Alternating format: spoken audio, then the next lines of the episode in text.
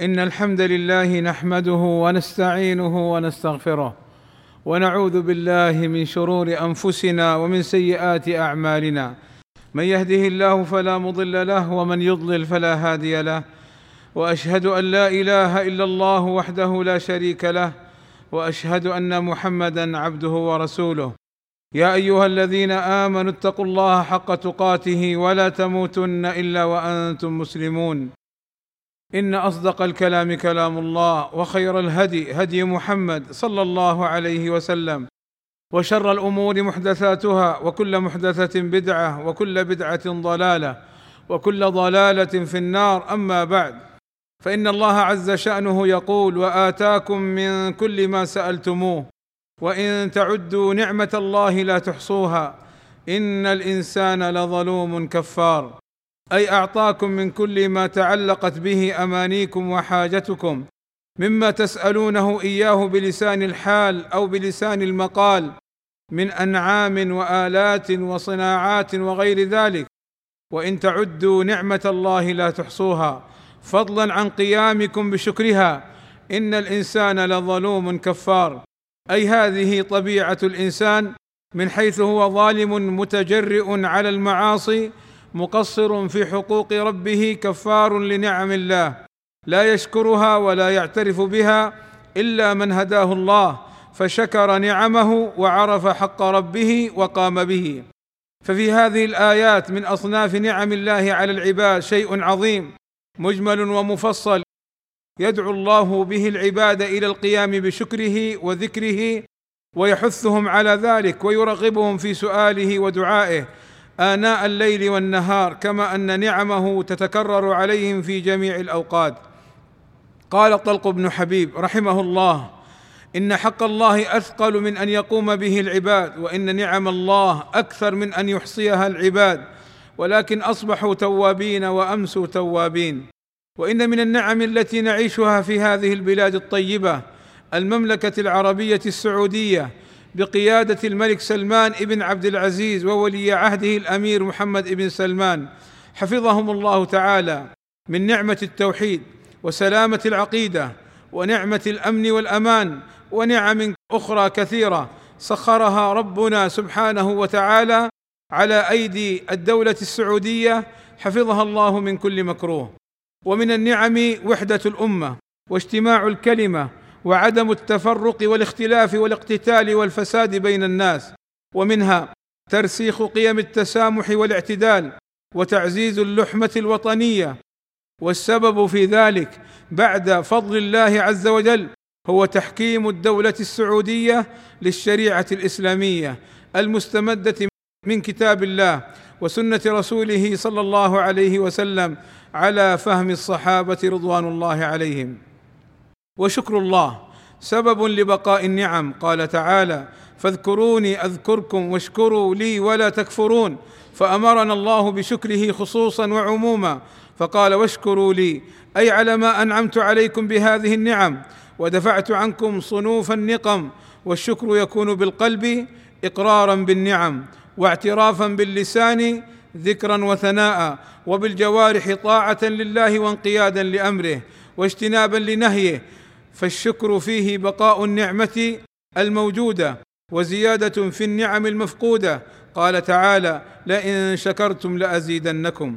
وقال سبحانه حاثا لنا على شكر نعمه وإذ تأذن ربكم أي أعلم ووعد لئن شكرتم لأزيدنكم من نعمي ولئن كفرتم إن عذابي لشديد.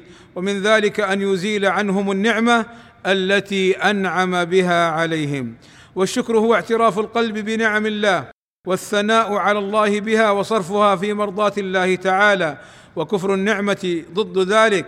والشكر من صنع إليك معروفا مقررا شرعا.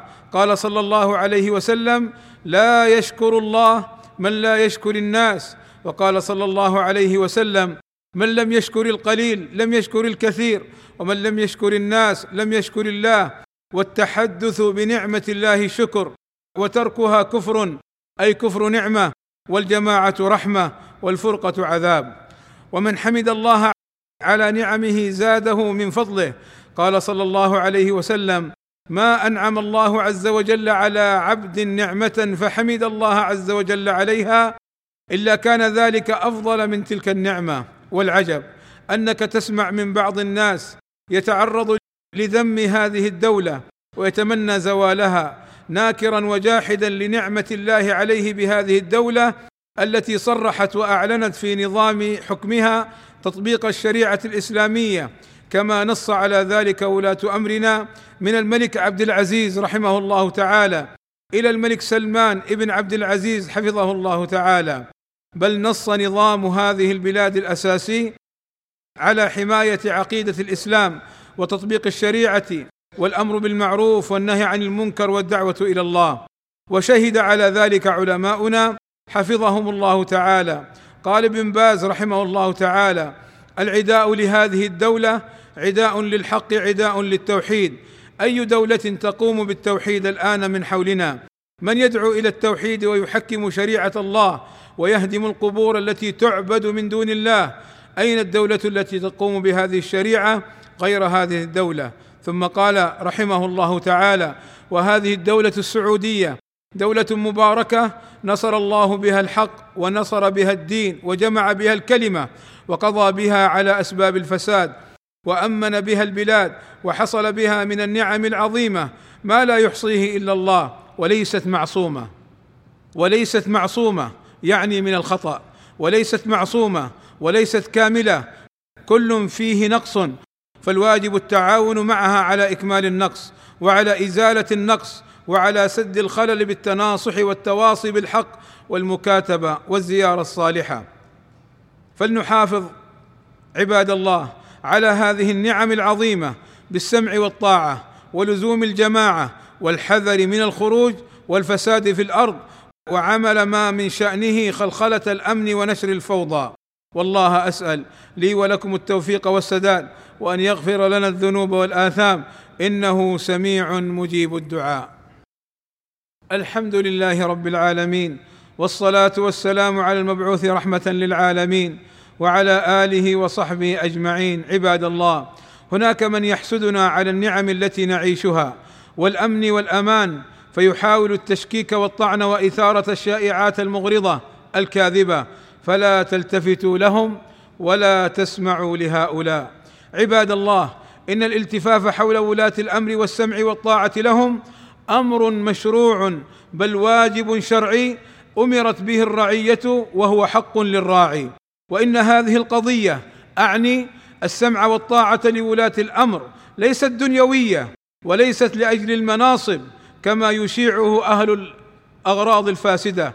بل هذا منصوص عليه في كتاب ربنا وسنة نبينا وآثار الصحابة رضوان الله تعالى عليهم وهي من عقيدة الصحابة التي خالفها الخوارج الإرهابيون ومن شاكلهم أما قال الله تعالى يا أيها الذين آمنوا أطيعوا الله وأطيعوا الرسول وأولي الأمر منكم.